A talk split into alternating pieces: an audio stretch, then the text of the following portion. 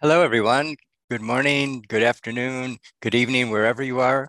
My name is Frank Place. I'm the director of the Policies, Institutions, and Markets CGIAR research program. I am thrilled to be part of this launch of the book, Advancing Gender Equality Through Agricultural and Environmental Research, Past, Present, and Future. While I have seen bits and pieces of the book for some time, it is great to see the final product. It looks fabulous. Now, let me give uh, thanks to those who made this book happen. First, I would like to acknowledge the excellent gender research within the CGIAR. The researchers from across the centers and the CRP, the CGI research programs, and the platforms. Without all that, the idea for this synthesis book would not have come about. Second, uh, thanks go to Rhiannon Pyburn and Anouka van Eerdewijk, along with the book committee, Agnes Quisumbing, Marlene Elias and Cheryl Doss for transforming an idea into a plan and seeing that plan to the end. I also thank the authors of the book's chapters that spanned all CG centers and the many reviewers of the chapters and finally, the IFPRI Communications and Public Affairs Division for all their professional inputs required to make this a high quality output. On the funding side, in addition to PIM funds, which of course draw upon the funders of the CGIAR, we did receive some uh, direct support from the International uh, Development Research Center in Canada for the book, and we thank them for that. I think you will be stimulated by reading this book. The chapters cover the many important research themes within the CGIAR that intersect with gender. The introductory chapter adeptly pulls together the higher learnings and evaluates uh, them in historical and contemporary discourses. I will let the presenters say more, but I will say that this book is particularly timely as its insights are indispensable for the one CGIAR's aim to contribute to ambitious gender equality targets. Now, before I introduce our first speakers, I would like to say a few words about how we're going to organize this. Uh, event. Following uh, a series of presentations and, and some discussion comments, we're going to open this up to a Q&A session and we'd love to hear from you. Uh, so during the presentation, please uh, participate in our, our Q&A session by submitting your questions on ifpri.org if you're listening there, Facebook, LinkedIn, YouTube, or by using the, the hashtag AskIFPRI on Twitter. Uh, when you write your questions, please uh, say who you are if you'd like us to, to, to, mention that, and also to whom you're directing the questions to. Uh, so with that, let me uh, now go to make uh, some introductions of our first speakers. Uh, these two are the co-editors of the book and co-authors of the chapter that both sets the stage for the book and pulls together lessons from the chapters. First is Rhiannon Pyburn. Rhiannon is the Netherlands CGIAR Partnership Senior Expert and Senior Advisor Gender and Agriculture at the Royal Tropical Institute, or as we know eh, them as KIT. She was the coordinator of the gender platform while it was hosted under PIM from 2017 to 2019, and now leads one of PIM's clusters in our gender flagship. And she will present along with Anouka van Eerdewijk. Anouka is a senior KIT associate with over 20 years of experience in women's rights and gender equality. She has numerous academic publications and has worked to support gender mainstreaming within various different organizations. So with that, I will hand it over to Rhiannon and, and Anouka. Great. Thanks very much, Frank, and good day to everybody. Uh, we are really happy to be with you here uh, today to present this long awaited book. It is the collective effort of over 55 gender researchers, both from CGIAR and CGIAR partners. And it comes out of a process that began with the seed of an idea in 2018 at the second scientific conference of what was then the Collaborative Platform for Gender Research. That was at the Addis Ababa campus of the International Livestock Research Institute.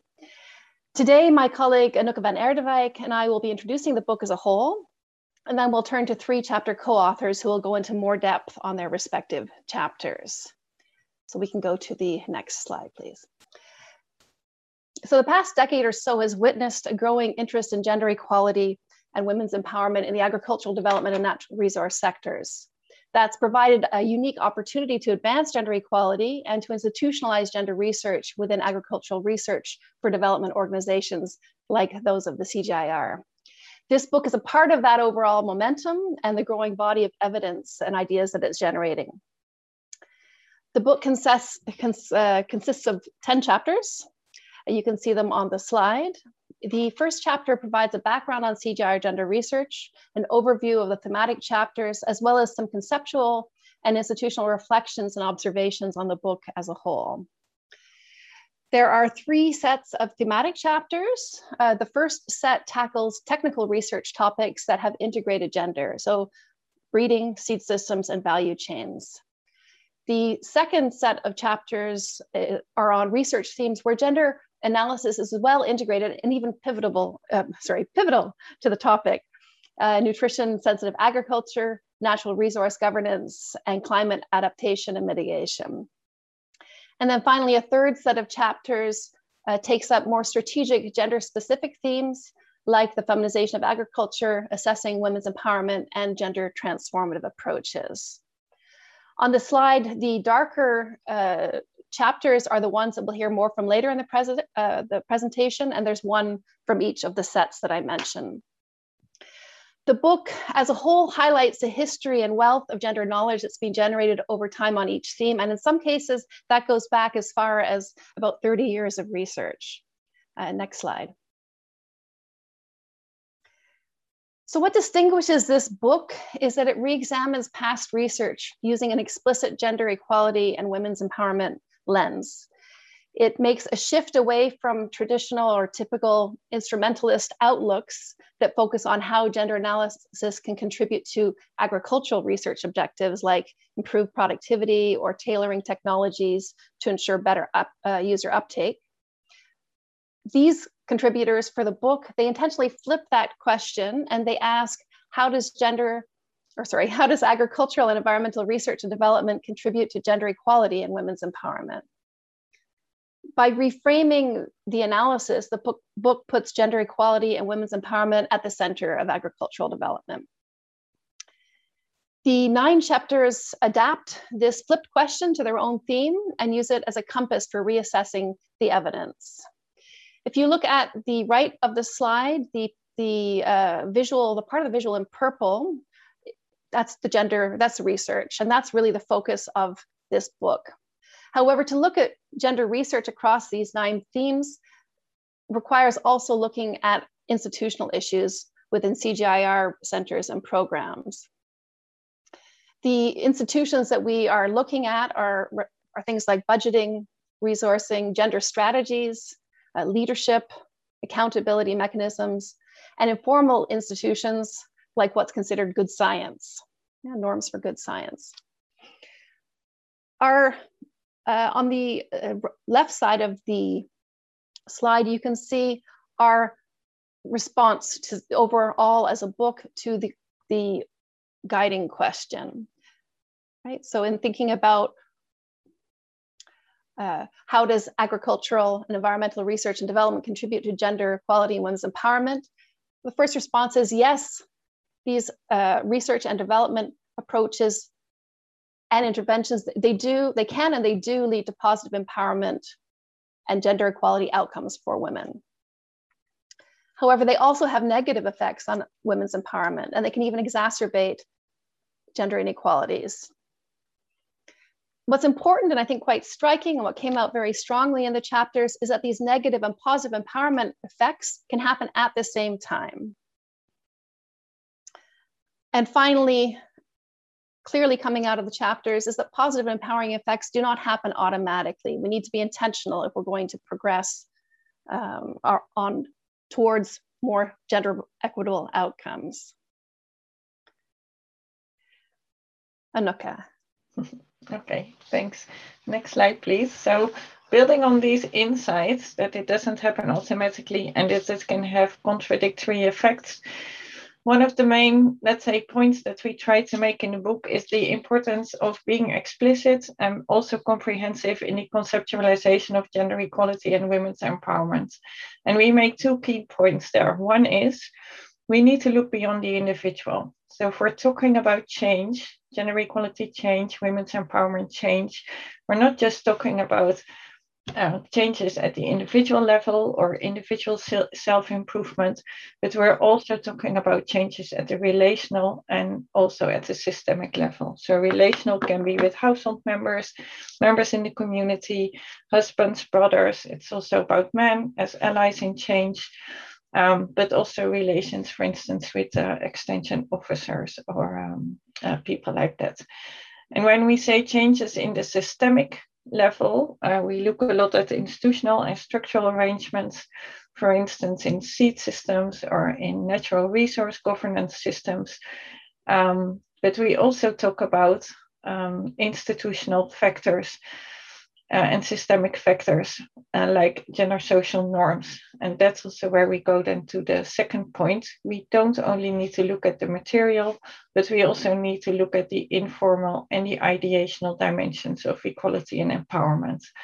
And we can do that both at the level of systems and of relations. So, looking, for instance, at social norms of gender, stereotypes about women and men, about who's the farmer, who can, ha- who can have a say in something, um, but the immaterial, so the ideational, the informal, is also very important at the individual level, where we then uh, draw attention to self confidence and critical consciousness. Um, and this broad, comprehensive conceptualization of gender equality and women's empowerment is needed so that we can also track where shifts are happening across different levels and also across these different dimensions the material, the immaterial, the formal, and the informal.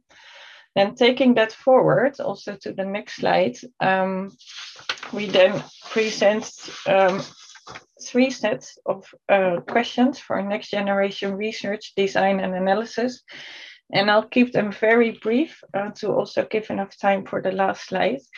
The next generation research questions first need to focus on questions that move beyond specific settings. So we also want to we also want to deepen insight and knowledge about the transfer mm-hmm. findings and variability within and between contexts. We also need to address these questions about gender equality and women's empowerment in the context of the dynamics of broader rural transformation processes, which you can see in the visual in the yellow sphere, and there we highlight different trends, privatization, climate change, migration, conflict and security, and how do these come together and interlock uh, with gender equality and women's empowerment change processes. And then lastly, also going back to the point of being intentional, what can we learn and know more about intentional approaches to promote gender equality and women's empowerment? And here we highlight uh, collective action and gender transformative approaches, which will um, have a little bit more space later in the presentation. Over to you, Rhiannon. Great, thank you. Okay, to finish up this part of the presentation, then we want to focus on some messages. These are coming from discussions with co-authors and reflections on the book chapters, in particular in relation to the institutional and organizational support and change that's required to further advance gender research. So bearing in mind the findings, the main findings of the book, that uh, advancement towards gender equality is not automatic, and if we're not intentional, progress will not happen and secondly to uh, to advance towards gender equality, towards more gender equality, better gender equality, uh, gender objectives need to be at the center. So with that in mind, the messages for CGIAR leadership moving forward are first of all to better articulate the gender related objectives, outcomes, and change processes of projects and policies. So as put by Agnes Quisumbing uh, very nicely, gender needs to be a spice that permeates the whole project process or policy, not a topping that could be removed. Secondly, investigating higher level gender research questions that cut across specific, domains. So oftentimes research uh, questions focus on a specific uh, area of research or a specific, um, the work of a center or a program or so on. Looking at some of these higher level research questions is important and that's part of what we were trying to do in, in the book um, generously resource strategic gender research. So where gender research is the main ingredient, it needs to be well funded. Gender research must be well embedded in the core funding streams moving forward. So a, a part of ensuring better articulation of gender related objectives is to in, uh, is is through having good consultation with gender scientists in order to thoroughly infuse gender analysis across the, the whole one, one CGIAR portfolio in the case of CGIAR. This requires staff, which are permanent, strong gender scientists um, with ample resourcing and clear mandates. And the mandates need to include also mentoring for junior scientists, uh, not only on the content, but also on navigating a complex organizational context. Uh, ensuring effective accountability and performance monitoring mechanisms. So moving beyond individuals, really making sy uh, systematic or systemic and institutional these uh, um, um, support towards gender research confirming commitment to gender equality from CGR leadership at all levels and coordination throughout the governance system. And finally, to facilitate internal reflection on norms and practices as to how gender or how research is prioritized, designed, and organized in relation to gender knowledge. So it's a really critical moment for, for uh, CGIAR gender research. There's a new CGR platform in place as of uh, two years ago the system is moving towards its next iteration as one CGIAR. So the time is really ripe to lead by example by walking the talk. Uh, but this requires some steps, and these are some of the messages that we have. The question and the challenge for one CGIAR leadership and the research portfolio is whether and how to embrace the golden opportunity that, that this moment offers. So with that, I'd like to uh, introduce the chapter authors who are going to be uh, diving deeply into their own book chapters or as deeply as you can go in, in a few minutes uh, to present more, um, uh, more about the findings around their particular uh, topics.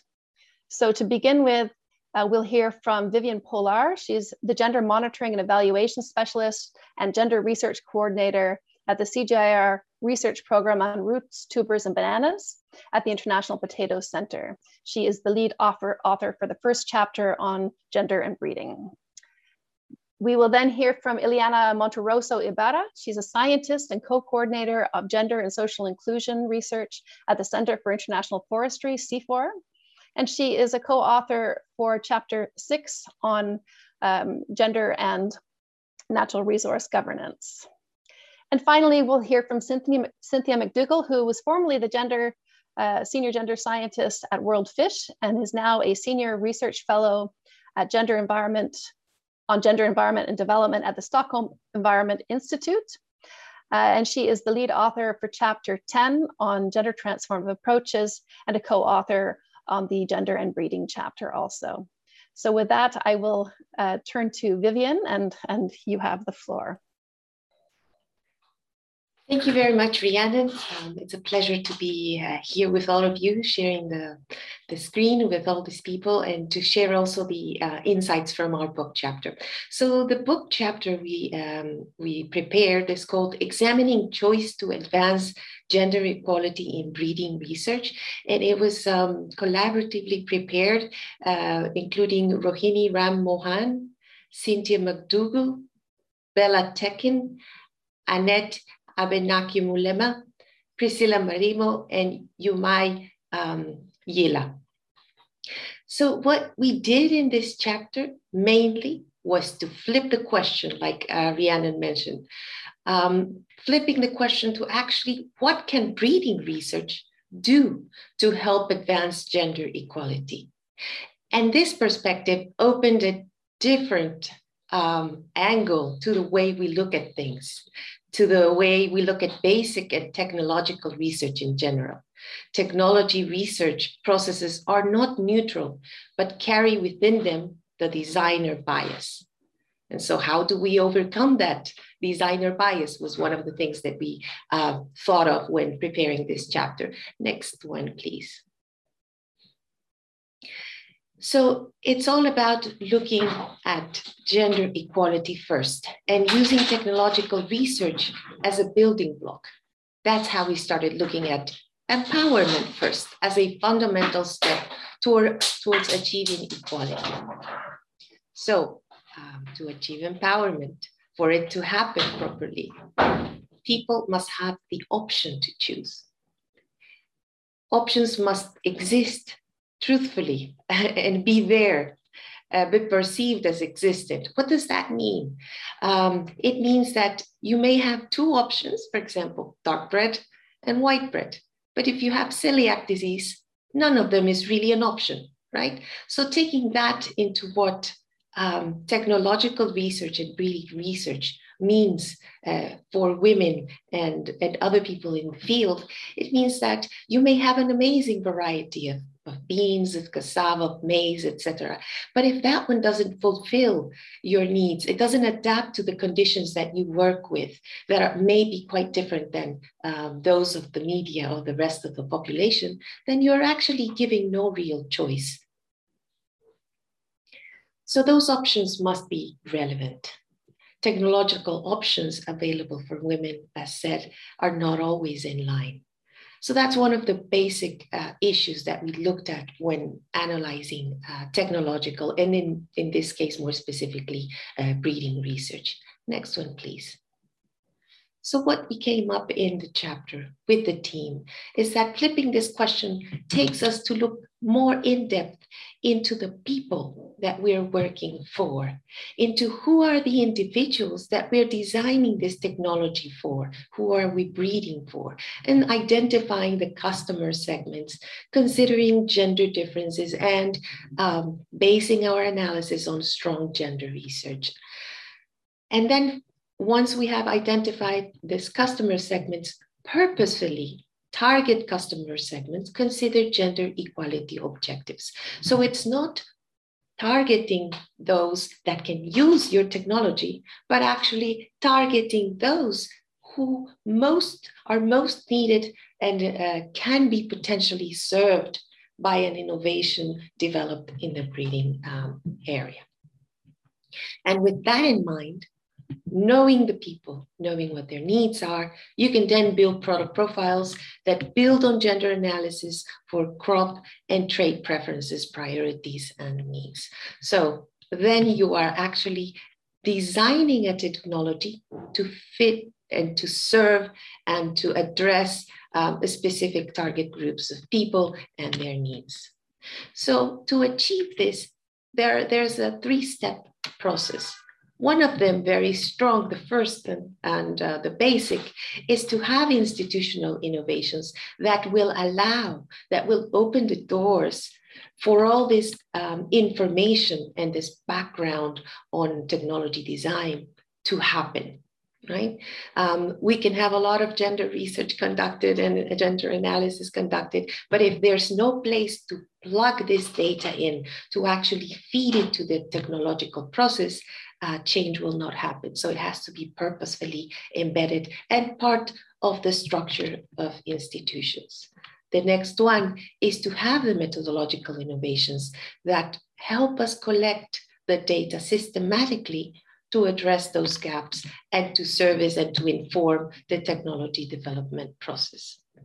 And um, ultimately, a big uh, existing gap is the generation of gender relevant data. We do not have enough information at the moment. Um, we've tried piloting some, some examples. Uh, the team looked at uh, past experiences and we realized that there are big bags of data gaps that need to be filled in order for us to better inform technology uh, design processes so they can generate uh, truthful and real options uh, for men and women to choose from.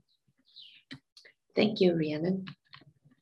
So it's pleasure to speak on behalf of my co-authors. I'm going to be talking about chapter six, Agenda Natural Resource Tanko, Water, Land, and Forest Research. This chapter aims at exploring how has NRM research uh, for development contributed to gender equality, which also meant exploring how and why gender came to matter in the management and governance of natural resources. As I mentioned, we focus on three natural resource systems with shared and distinct characteristics and features, water, land, and forest research. The chapter analyzes the theoretical bodies of work that led to major shifts in policy discourse. I'm going to be referring to three shifts in particular. The first shift, which is the shift from policy discourses from management to governance. Uh, this is the result of research around, especially of collective action and management of the commons. Next, please. Um, which improve our recognition of plurality and diversity of rights, norms, and political legal institution arrangements influencing NRM policy and practice, which highlighted that focusing on nature society in interrelations is an outcome of multiple uses, knowledge, and social relations between diverse groups of people, which allow better understanding the underlying exclusionary practices in natural resource governance. Um, this body of work showed that concerns not only around who does what in terms of roles and responsibilities at the household and community level, but equally how gender dynamics are at place of natural resource institutional arrangements and policy directives, as well as natural resource investments and innovations. The second shift is recognizing the rec recognition of plurality and diversity, the focus on who are the right holders, the scope of rights, and the types of responsibilities and benefits one may obtain from resources, uh, which also underline power struggles, conflicts over resources, and exclusions from access to and use of natural resources are not essentially about the recognition of rights, but also issues related to the agency and voice um, that also have an impact on this.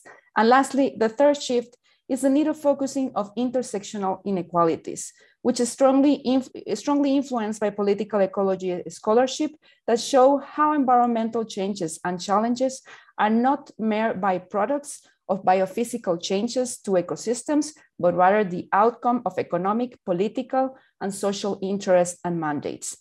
Uh, so in sum, this chapter highlights how it's no longer possible to conceive NRM initiatives without taking into account equality or inclusion. Next, please. But also the realization that of NRM landscapes are as multifunctional spaces that cannot be easily be compartmentalized into binary categories such as public, private, rich, poor, biophysical or social, masculine or feminine. This is aligned with existing international agreements and conventions that draw attention to equality and inclusion and call on nation states to ensure more equal access to natural resources. Some examples included the UN Decade of Ecosystem Restoration, the SDGs, and the recent COP26 that show that since the UN Environmental Summit in 1972, there is progress in articulating the links between who engages, benefits, or is excluded from processes of natural resource governance and management. So what does remain to ensure inclusive natural resource governance? Thinking about forward-looking research agenda, this chapter outlines two emerging questions. First, to what extent are complex and intersectional gender inequalities addressed uh, and drawing from emerging bodies highlight the need to better understand why gender power imbalances persist in the economic and policy, politics of NRMs. And for this, we can draw on feminist political ecology approaches, which highlight opportunities for cross-fertilization of thinking between natural resource interventions and feminist analysis. And also the need of research to draw attention to better understand not only these gender inequalities, but also how intersectional vulner vulnerabilities nested in kinship, community, and other social relationships unfold. This is key to addressing inequalities across the scale and systemic barriers to gender inequality. So the sec and the second question, next please, um, around how to address NRM and gender intersecting challenges in the way that leads to, to transformative change. Um, this highlights the need to shift the focus from only monitoring the extent to which women benefit from natural resources access to critically analyzing issues of power, politics, and difference, including participation and representation in natural resource governance institutions, policies, and narratives at scale. So in some, also address issues of justice. Also, the research shows that uh, while securing access to rights for women and calling for participation in NRM is important, it does not automatically translate into improved agency and material political and social gains to women, that is to women's empowerment um, and acknowledge the need to push to approaches that will tackle root causes of systemic and structural barriers to gender and equality. So final reflection is that the, the recognition that natural resource governance is inherently po political, gender, power, and inclusion should be synergistically and systematically incorporated in the design and implementation of natural resource programs, initiatives, and reforms. Thank you. Great, thank you so much. Um, and I will pick up from here. I'm Cynthia McDougall, and it's an absolute pleasure to be presenting this chapter that investigates structural change. It's chapter 10, entitled Towards Structural Change Gender Transformative Approaches. And this was created by this extraordinary team of co authors uh, Lone Badstue, Annet Mulema, Gundula Fischer, Dina Najjar, Rhiannon Pyburn, Marlene Elias, Deepa Joshi, and Andrea Voss. I'll jump right in with that first question that was raised and thrown to us about what does it mean for us to flip the question in this context? So, if we put gender equality and women's empowerment at the heart of this, may I have the next slide, please? And I'll jump right into that. Thanks. So, if we do this um, for our team, because this chapter is about gender approaches, when we flipped the question, it prompted us to ask so, exactly how are current gender approaches doing in agriculture, NRM, and research for development in terms of are they leading to gender equality? And the short answer is they are not doing nearly well enough. Um, if we break that down into a, a couple of different lenses, a way to understand this not well enough, uh, uh, the, the unfortunate lack of progress. The first lens is, a, is the trajectory. If we look at the SDGs and the gender index, we know that not even a single country is on track to achieve gender equality by 2030. Uh, inequalities are particularly pervasive in agriculture dependent and low income countries. We know the COVID pandemic has worsened gender gaps, including around uh, gender based violence, un- uncare equal burdens, loss of income. And we know, and increasingly people have recognized that this is because of those pre existing underlying um, barriers in food systems. Even within this lack of progress, we can also see there are stark disparities even amongst women influenced by uh, different identities that intersect with gender. And these include, but aren't limited to, ability, ethnicity, class, age, and so forth. And so, through the lens of the trajectory, the progress has been hugely sticky and slow and variable. If we apply a lens of gender outcomes, the chapter dug into this question a little bit more. And through the literature that it analyzed, it found four critical limitations that others have started to allude to from the other chapters as well. And these include that common approaches to date have ended up with progress that is limited in scope. Only women who are in the project area may benefit, not those beyond.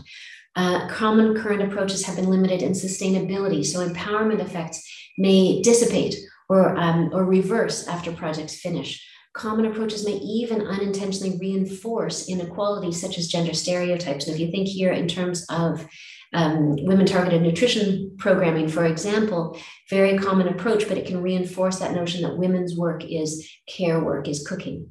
And then the fourth uh, limit in terms of gender outcomes was that the chapter identified unintended consequences common approaches, especially those that target women, can lead to increases in um, workloads, perverse outcomes such as backlash, or even increases in violence. And others have started to hint at those as well, even from, from the introductory chapters of the book.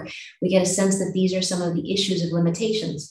And so this chapter looked at okay, so these shortcomings signal something. They signal the need for a change in approach. And that means shifting away from what Andrea Cornwall calls empowerment light what I think of as we hear so much in the sector about empowerment, and, and we see this, this great visibility, and yet simultaneously, simultaneously the approaches are somewhat watering down the potential for success.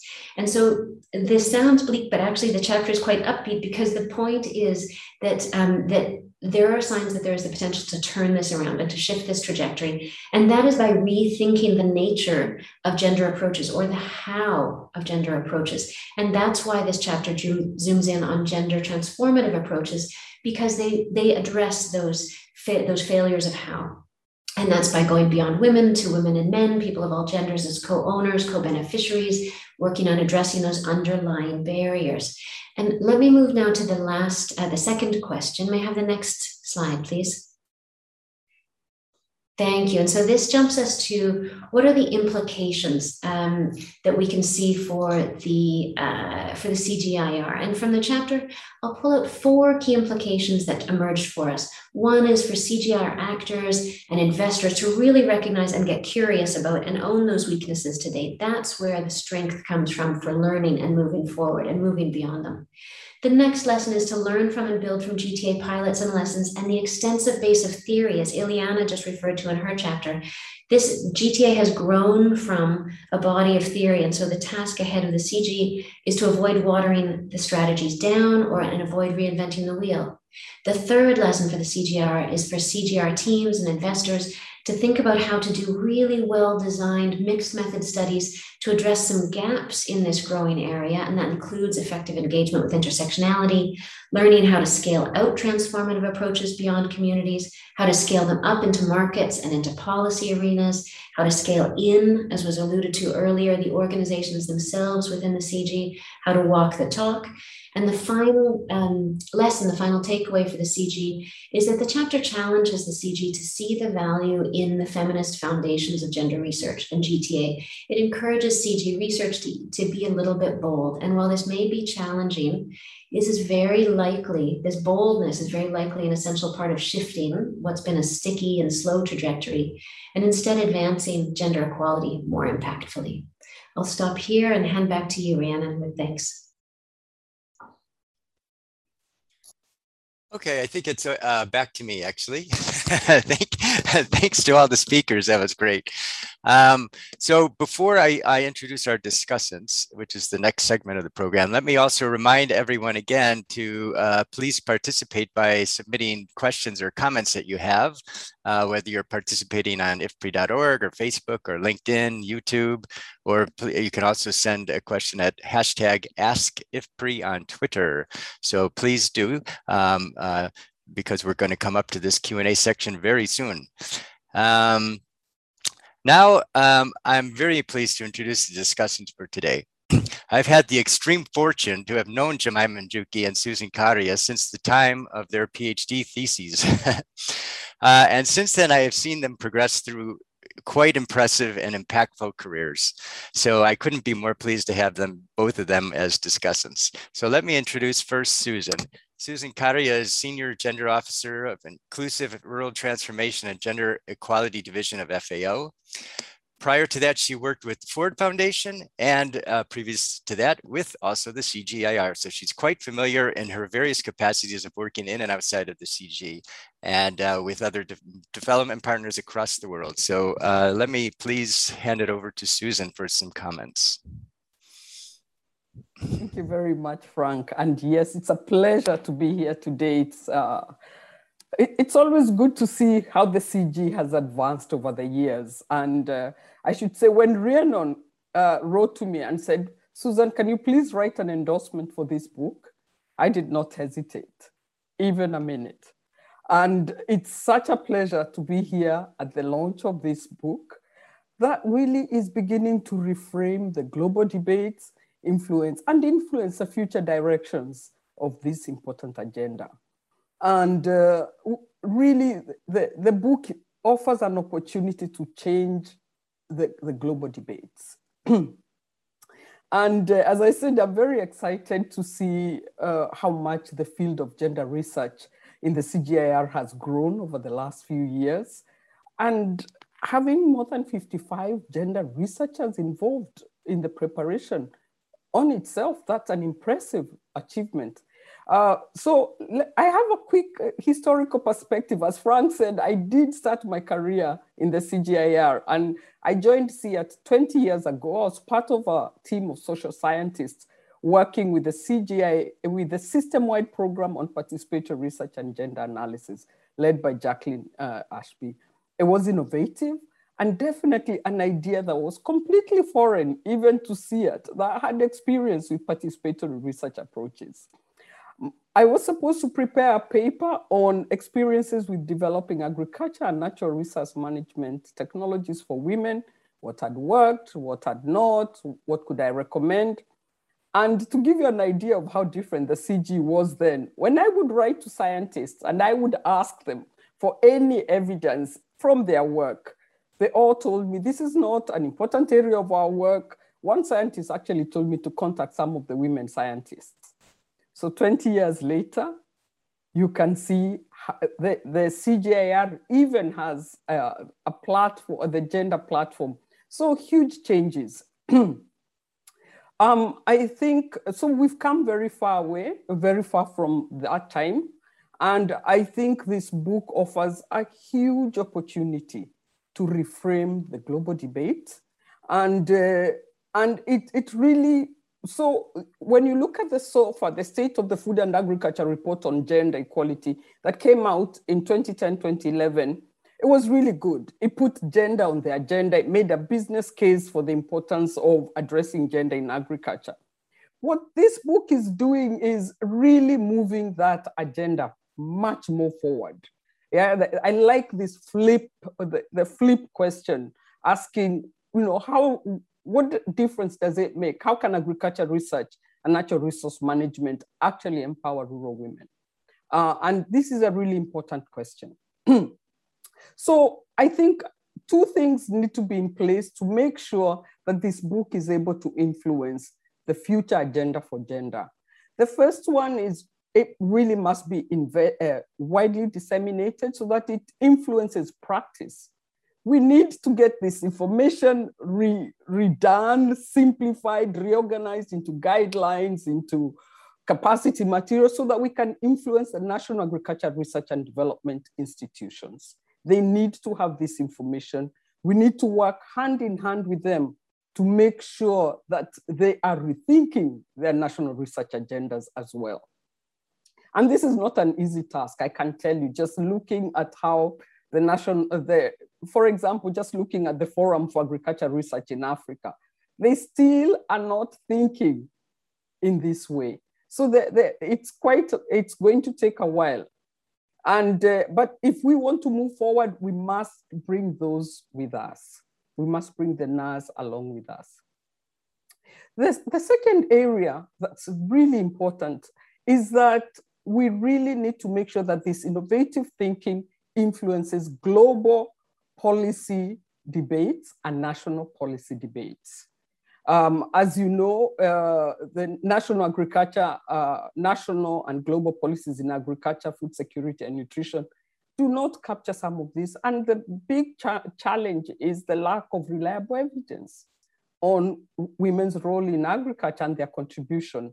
And I think this book has a chance to actually contribute to that and influence what's going on. So for example, at the moment, uh, the Committee on World Food Security offers a really important uh, avenue to disseminate this information to make sure that uh, as countries uh, establish their policies, they are actually paying attention and listening to the evidence. Uh, the CFS, as it's called, is the only body within the UN system that is tasked with dealing with food security and nutrition issues. And it is currently developing, uh, preparing the voluntary guidelines on gender equality and women's empowerment in the context of food security and nutrition.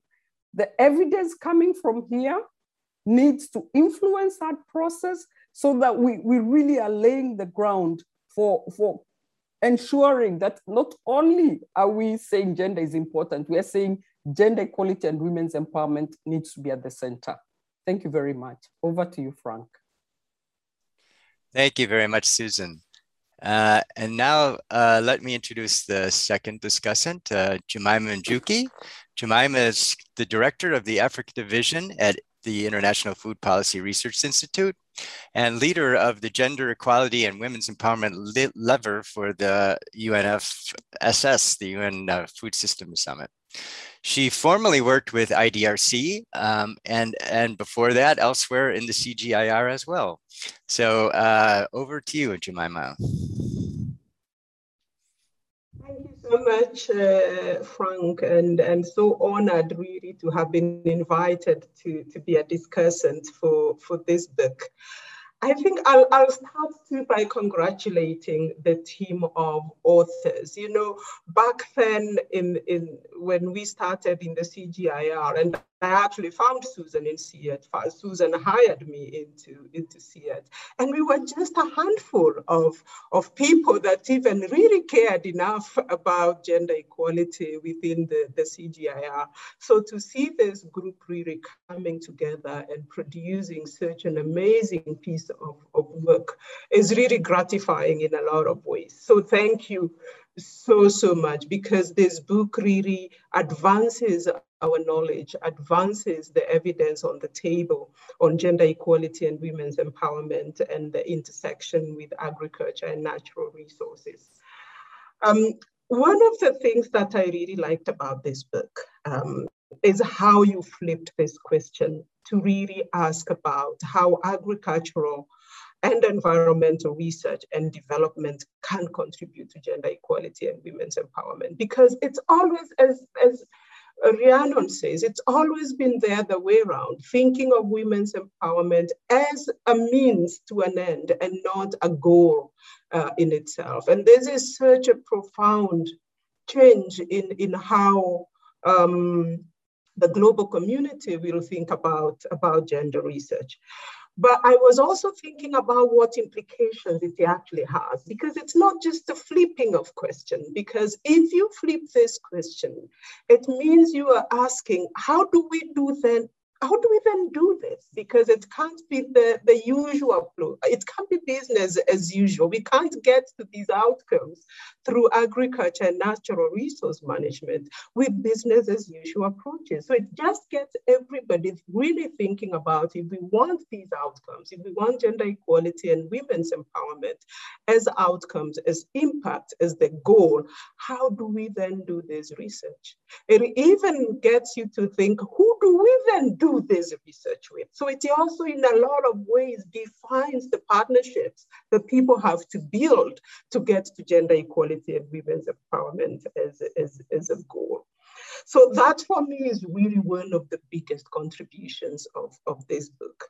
Of course, the book did take me back through memory lane. I did my PhD back in the late 90s when farming systems research was was was the rave within the CGIAR. So I actually read a lot of the Hilary Sims Feldstein, the Susan Poats. That's probably only one was available that was very, very specific to gender and agriculture. So it was really interesting for me to just go through that historical view, you know, PRGA, but to also see some of the inflection points, you know, the points that, that really made um, a lot of changes, like having the first CGIAR gender, gender strategy, for example, and what that actually meant for the whole system.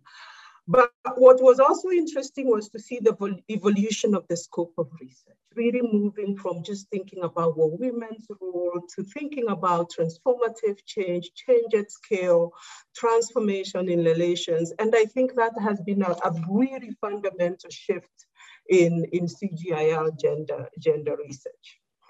Um, I also like the way it really combines this integration of gender within, you know, topics like breeding, topics like um, natural resource management, but also some really strategic topics around the feminization of agriculture and what that means for women's empowerment, you know, interrogating and putting evidence on the table um, for some of those myths that we know, you know, uh, feminization of, of, of, of, agriculture, does it increase women's decision making within agriculture? Does it just increase their workload? Really putting evidence to some of those questions is really, really, uh, really profound. Now, moving forward, I was also really reflecting on this book within in the context of what's happening with the one CGIAR. And, and one of the things that I really like right now is this uh, placing of gender research as equal to the rest of the research. You know, we have a whole initiative on, on, on, on gender and inclusion. We have a gender platform that's at the same level, probably even at a much more magnified level than other, than other, um, than other um, initiatives, but also listening to people who work on foresight and modeling, talking about integrating gender in the, at that global scale, because I think that's also how we're going to get to scale. I'll make two other very quick points. One is um, in terms of messaging. I kept wondering, what is it that we can learn from other um, from other sectors? At the launch of our Global Food 50-50 report earlier this year, one of the people from health said, in the 90s, in the health sector, all they were talking about was, was women and children and maternal health, not gender. And they learned gender from the agriculture sector. And now I think we can learn so much more from the health sector, especially in terms of even how to take transformative approaches to scale. Um, using behavior change communication to really change um, norms and to change belief, um, belief systems. The second point I want to make in closing is how we create a balance. More and more, I know we need gender everywhere, but how do we create a balance between this mainstreaming of gender and really asking the hard questions in agriculture and natural resource management research, but not forgetting to place enough emphasis on the strategic gender research that actually allows us to tell how does empowerment really happen? How does change happen?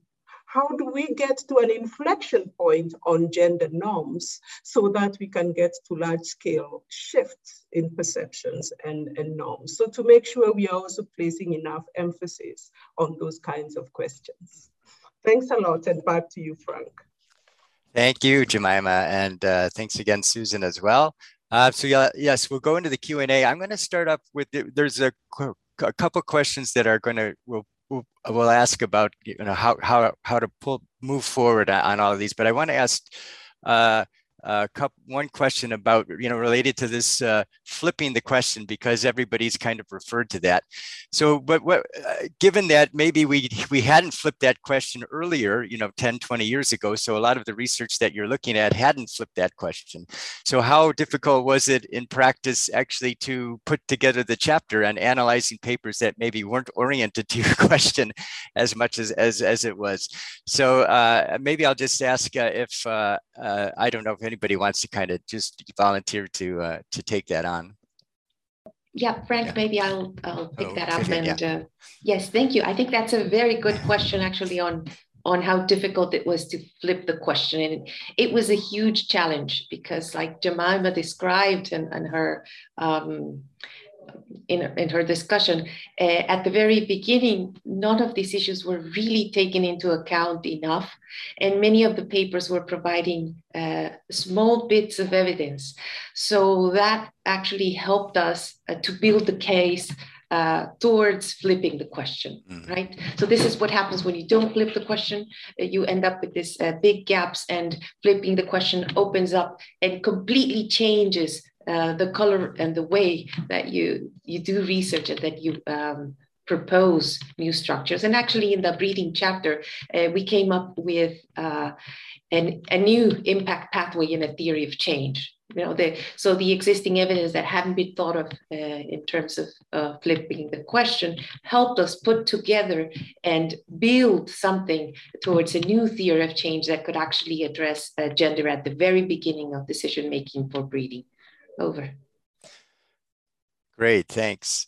Um, I, so that um, there was a question that came in about how to access the book, and so let me just mention that there on the on the registration page and the the event page that all of you must have had access to. There is a link to both a synopsis, a short synopsis of the book, and the full book online, so you should be able to access there. If you still have uh, difficulties accessing it, accessing it, you free, feel free to reach out to to uh, myself, uh, Frank Place, or uh, others at IFPRI, and we can help you on that one. There was another question about um, uh, that came in from. Let me get back here. Hey, uh, Manjeet Singh, and he was wondering about how much the book focuses on, uh, you know, is pitched at a global level or really drills down and looks at local issues because uh, uh, he notes that there might be many disparities uh, across different locations on, on the challenges and, and what potential solutions are. So, uh, so I didn't know if anybody wants to just maybe make a brief comment about that. Perhaps Rhiannon or, or Anouka can give an overview of that one. So I can take a start, and then if, if Anouka wants to jump in, that's great. Um, so I, the research that the, the, mandate that the, the, the author teams were given was to uh, to start by looking at CGIAR gender research that had been done on the particular theme for as long as that theme had been around, um, and then and then go more broadly. Um, so the actual the the the the basis on which the the chapters um, are built uh, is on a lot of different pieces of research that are coming from all kinds of different levels. So I think that, that includes uh, local level research, national level research, as well as more global research. Um, and I think you're absolutely right. Of course, there are um, differences across locations. Context remains really critical in, in gender research. Uh, but these chapters, I think they, they were starting from, from that basis and then building up from there to try and draw some broader conclusions. Uh, Nuka, do you want to add there or anyone else? Um, yeah, maybe just briefly. Also, in the introductory chapter, we um, map out a bit for each of the chapters where the literature that they have collected and also have also reviewed comes from. So also gives um, an indication of which, let's say, geographies are more or less covered and also what time periods um, are more or less present in the different chapters. And maybe then to also come back to the first question of how do you flip the question if the liter literature is not flipped?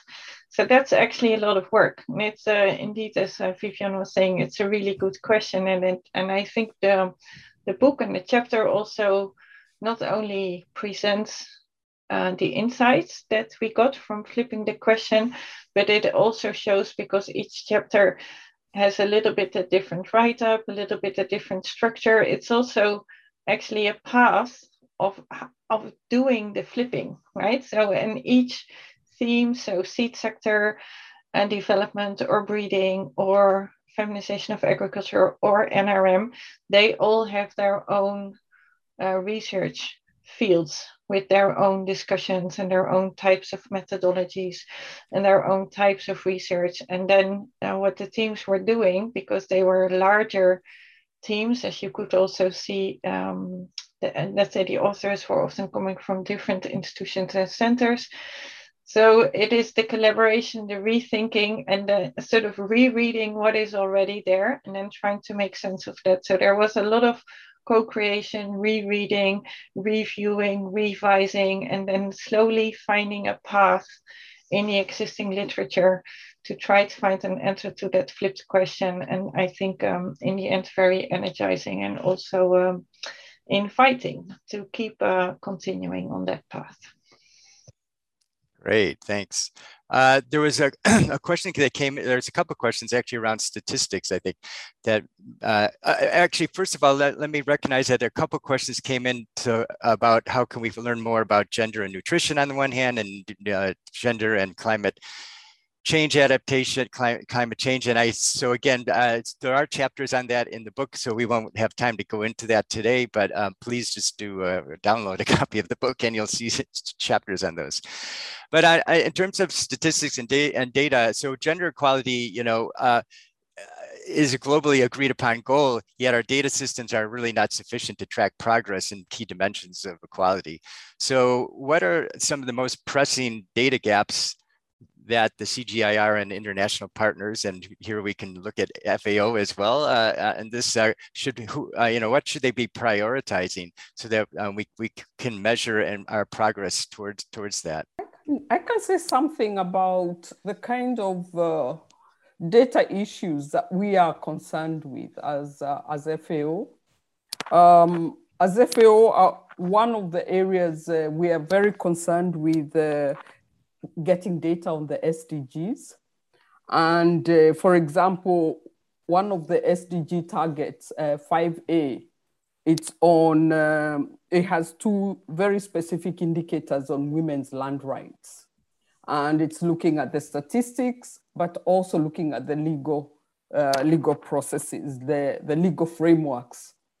Um, and, and we're just now starting to support countries to report on these indicators. We, for example, with the legal framework, we probably only have evidence for about 30, 36 countries right now. And we have to work with countries to build their capacities to collect this evidence, but, and also use that capacity development to help them you know, reform their policies as well. In terms of the statistics, we are actually right now uh, have a new initiative that's collecting that data because we do not have sex disaggregated data, especially on women's land rights. And uh, so we have an initiative called uh, the 50 by 2030, which is working with 50 countries to collect sex disaggregated data and analyze it to get that information. So this is a huge gap. Thank you. Frank, if I can um, yes. add a bit on that, uh, you know, like at least I think from from the discussion on on on NRM, which included land issues, as Susan was mentioning, it's not only about the data gaps; it's also about you know what what are the approaches, what are we measuring, right? Um, so, for, so for instance, in, in, in going back to the discussion of uh, this, the chapter on NRM, like we focus on, on you know, like uh, what we saw in terms of data, there was a lot of focus on number of women, number of women for benefit, number of women who are members of irrigation groups, of uh, forest user groups, but then, you know, the extent to which we can translate those numbers into actual recognition of rights, into actual forms of representation that derive benefits, there was less information on this. So I would say the focus should not be only on data, but of, you know, like uh, going back to which questions are we trying to understand, what type of approaches and measurements are we proposing uh, to, to highlight, you know, like, and there are several coming across from the chapters in the book. Uh, from our side, I think there is still a lot of uh, further understanding, even in areas, as Susan was mentioned, that we think that there has been progress. For instance, highlighting the example of land rights, there's still, whenever we go at different scales in countries, uh, you know, like at, the national level, at specific landscapes, foreign landscapes, there's difference across. So I think that context matters, and, and we need to to address this issue of data in in the in relation to that particular context and problem we want to address. Thank you. Frank, can I give yep. one example from, as sure. well from um, just picking up? There's a, a really nice initiative, uh, collaboration of FAO and Duke University and World Fish, looking across a multitude of countries. At um, and one aspect of it was trying to look into the data systems and to do a dedicated roundup of um, what could what could be said about gender within small scale fisheries, and the overwhelming um, finding, having, I think there was a, a, set of 26 experts associated with the data sets in all these different countries, was that the, the gaps were so big, it was hard to say very much, very reliably. Um, so, so agreed that the, the gaps were huge. But I think um, complementing what Iliana and others have said, it's it's a quite a nuanced question and it, it spans yes capacity to gather capacity to measure um, there's some questions about what are you measuring and why, and what are the sort of underlying assumptions that trigger what and who gets measured. And so, for example, in fisheries, um, offshore fishing gets measured because that's considered fishing, and people who harvest fish get measured in fishery statistics, but people who glean, who tend to be women, not men, don't get counted as part of the sector. And people who work along value chains as opposed to harvest don't get counted. So it, as well as um, as well as these other aspects, there's sort of huge um, parts of food systems and people in those critical aspects that are that are getting overlooked because of the the framing of of what matters. And between that and um, and quality issues, I think we're we're at a moment in time where we're shifting towards a highly digital age and methodologies need to keep up really fast because stats are going to move to a whole different way of being gathered. And we didn't, we didn't really land quality in the original systems. So we're going to have to work twice as hard to get quality right as we move to highly digital systems and, and to big data. And, and how do you use big data without bias? Super great. Thanks, Cynthia. Can I, um, maybe I'll ask another, this question came in from Maarten Van Ginkel. He, uh, he he's noted that um, the book uh, seems to be written mostly by women authors. He was uh, wondering how committed are the men in the CGIAR to the cause of gender equality and inclusion? So, you know, we've talked about uh, some of the gender transformative approaches, including both men and women, for example, as a, as a principle. So how, uh, what do you, what's your state of observation of where we are in the CGIAR itself to, to advance gender research for gender equality. Anybody want to pick that one up? Well, I, I think people who are actually based at CGIAR can probably answer uh, best on, on, that. But I will say that we do we did also have uh, some male uh, co-authors on the on the chapters, and there certainly have been uh, champions, men champions of gender research um, uh, well, from way back in the in the 1980s. So there are definitely people, men, who are working for this within the CGIAR also. But in the actual state of things now, maybe somebody who's still with the CGIAR can uh, can jump in there. Yeah, so maybe I'll jump in, um, Rhiannon, just building on what you said. We do have uh, some uh, men as co-authors in several of the chapters. Uh, but I think also one important thing that we're uh, strongly looking at is um, having men and women researchers. Uh, so not only looking at uh, how, how we do research with farmers considering gender, but also who are the designers in terms of having uh, more diversity in, in the researchers. And so there's a gender diversity and inclusion um, division or office, I don't know, uh, Frank, you can help me with the exact name, uh, operating within the CG that is looking internally in-house. So much like the flipping the question that we did is not only looking outward at gender, but also looking inward at gender. Over. Frank, if I could add just a, a little yes, note please. there. Um, I think it's also an issue, as I think several colleagues also mentioned, of capacities, right? I, and this is not a CR, not only about a CR issue. I think um, Susan mentioned, you know, what about, you know, like uh, natural resources government agencies, you know, like to what extent do we have men extensionists, at least speaking from the NRM world, we still perceive, you know, water, irrigation, forest issues as male dominated sectors. So I think that a lot of work needs to go into place into changing, you know, the notion of masculinity is the notion of to what extent we can have men extensionists, which we do at the rural, uh, in rural development, also engages this type of, of, of discussions. Um, yeah, so thank you. Thanks, Iliana. Can we move? Uh, let me move to the last. I think we have time just for one more round of questions because there, there's a broad question I think you, all of you may want to speak to, and then I want to have some time at the end for final remarks.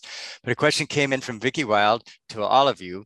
Uh, it says, based on your review of what's missing, what would be your top recommendations for gender research uh, by agriculture, climate, NRM going forward? And then a particular question also came in from Charlotte Hebebrand, which was directed to Vivian to, ask for if there's some concrete examples of breeding innovations that advance or have the potential to advance equality and empowerment, which is kind of related to that. So um, maybe I'll just uh, open the floor again if anybody wants to volunteer to go first, and we'll take as many uh, respondents as, as there are uh, interests in our remaining time for that. I can start yeah. it off. Um, sure.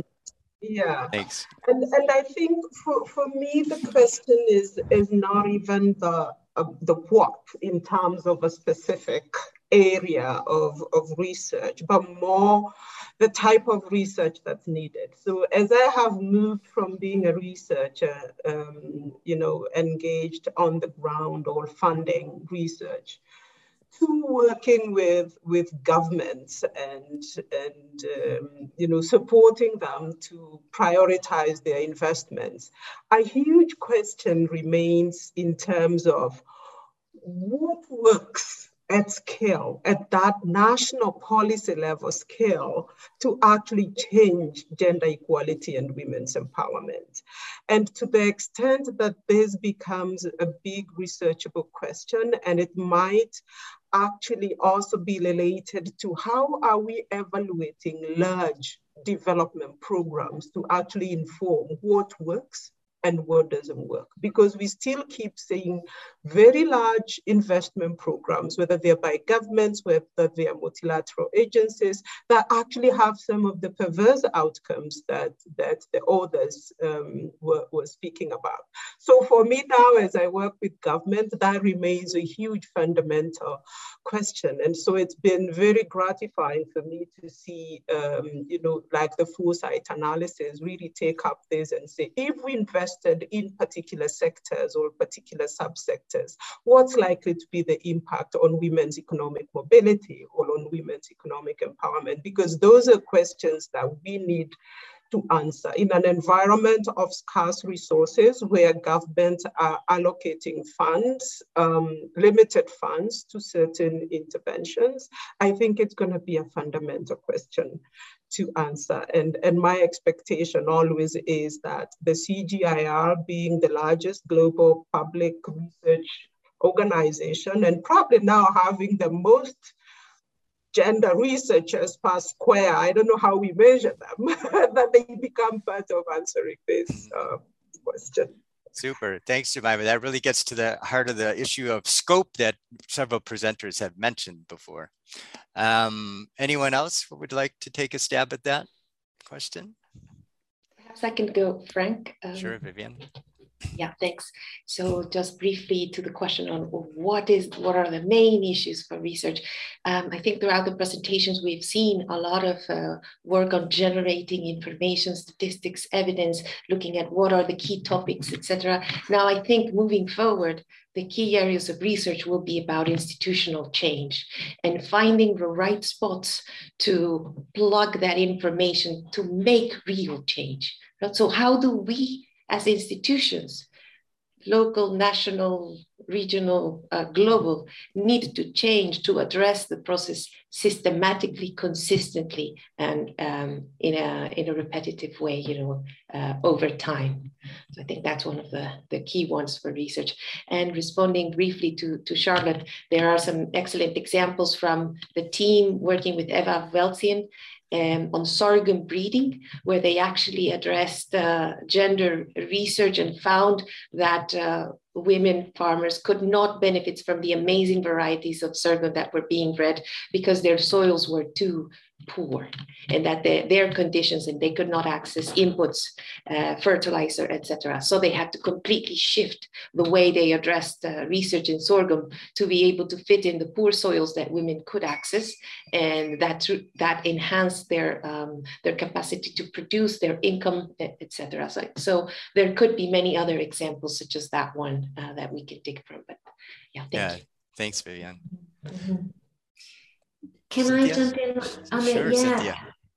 Thanks. I think these are excellent points, and I I wanted to pick up on what Vivian was saying about in, really institutional learning and improvement. And I, the piece I wanted to add, so this is answering, um, responding to Vicky's question about the most important thing. I would say, whatever the research topic, um, I think there's been a critical lack of quality M&E data about the outcomes of research for development in the, in the CGIAR and, and as well as in, in development more broadly. Some institutions have done a wonderful job of starting to close those gaps, but unless um, we can fight the tide of pushing to, to projectize and, and always look ahead to the next innovation and getting innovations out the door and having that I mean, the forward looking lens is wonderful, but unless we're also looking back and really getting very accurate data about what were the impacts to date and having a long enough time scale with enough granularity and an intersectional lens and a really sharp gender lens, then we're just going to keep on innovating and pushing ahead and pushing ahead, but we're not going to we're not going to move to a next level, I think. And so that's that's what I would suggest is that quality, rigorous, very honest and sometimes painful M&E and then applying it. Great, thanks, Cynthia. Um, who have we not heard from on the last question yet? Um, Susan. Thank, you. Thank you, Frank. Um, so, you know, I every time I get this question of what should we focus on and what should we drop, they always ask us every year at planning. To tell you the truth, we need to continue to do this research even with the traditional value chain analysis, the breeding, there's always new questions you can ask, especially when things are changing so much. The COVID pandemic really has changed what we are looking at again. And we're going back to look at value chains and shorter value chains or you know things that can be stored. So we, we really cannot take for granted just we cannot say this science is now done. My my ish my my i think that what we need to do is continue to, to evolve each of these areas. I mean, now there's a flip question. As Jemima said, we have to change the methods in which we are collecting the data. So all these various topics I think are hugely important. And finally, I really agree with Cynthia, the data aspect. And as you do the research in these various thematic areas, getting the data, finding out what's working, what's not working, um, and, and also convincing the national statistics offices to collect the data as well. So the, the, it really has to continue and we are not yet there. Thank you very much. Thank you. Yes, we still have to keep pushing, obviously, um, within and externally. Uh, Iliana, did you want to add anything to this? And then I'll go to Anouka and uh, Rhiannon maybe to say the final words. Thank you, Frank. No, I would say, you know, like as, as colleagues mentioned, you know, like there needs to uh, focus on what needs to change to arrive at transformation. I mean, from whichever uh, topic, either agriculture or NRM, I think, you know, like that would highlight not only the focus on the new research questions, but what else? You know, in Asides from research, we talked about capacity building, working along with governments, you know, like enhancing uh, the ability to address these issues is also something that we need to keep in mind as we um, advance in this agenda. So thank you. Thank you. Uh, Anouka? Yeah, um, I want to, uh, I found this on my, um, I don't know if you can read it. Uh-huh. Yes. yes. And um, I, want, I thought actually, um, I think we should sort of leverage the moment where we might be. So often, a lot of sectors, they have a sort of a yes but mechanism where they say yes gender is important but we can do it without feminist theories and without feminist actors and feminist researchers. So I thought maybe we can leverage the moment and go to yes and and say, yes, gender is important. And let's find new collaborations, new ways of working together between feminist, non feminist researchers, scientists, and also using the wealth of knowledge and also the wealth of thinking and conceptualizations that is already out there, uh, but then bring it together. So, my message is let's go for yes and. Super. Great. Thanks, Anouka. And Rhiannon? Gosh, it's difficult to go after all those great uh, contributions, but I think I would just echo the institutional change uh, point. I think that's really critical. And, and Jemima's uh, point around the how. I think we did end uh, the introductory chapter with a couple of imperatives for moving forward. So, whatever research we're doing, wherever we're going, uh, what came out from across the book was that we need to be embracing complexity, embracing feminist politics, not shying away from that, uh, engaging with thought leaders, uh, feminists, thought leaders in the South to keep fresh and up to date, you know, engaging with the decolonization discourse, engaging with, with all of that great stuff that, that's happening. And then the second piece around catalyzing method, uh, methodological innovation and interdisciplinarity. So really taking a, a big step a bold step towards much more um, uh, comprehensive, interdisciplinary, um, and intersectional research. So I think that would be my last uh, plug. Great. Thanks, uh, Rhiannon. And thanks, everyone. I think, yeah, what we're hearing is, I mean, gender equality obviously cuts across agriculture and many other sectors. We need to, uh, you know, work as a as a system, as a CGIAR, I think, with other part partners and uh, who are engaged in this in various capacities, either as research or advocates or development and so forth. So I think we've heard that message. That's clear. And um, I think the other thing is, I, what I wanted to also say is that I think also the CGIAR, it's been recognized by people here already. We are I think a powerhouse in gender research, but you know, we it's a, it's still a yes and as Anouka was saying, and I think I, I I'm observing over time still improved and improved coordination uh, uh, and uh, an ability to really kind of mainstream gender because we as uh, the CRP programs, yes, we had gender strategies. We actually invested a lot in gender research. But I think now, even as I see these new initiatives being developed, there was much more engagement of the res gender researchers with the initiative design teams. There's a much more, uh, you know, appreciation now for the what what individual initiatives can do, what strategic initiatives on gender can do, what the platform on gender can do. And I think we're positioning ourselves to become even a stronger and stronger voice on gender in the future. So, as everyone has said, let's seize the opportunity and, and do it. so, with that, uh, thanks everyone, and uh, and have a good day or rest of the or, or evening wherever you are. Thank you.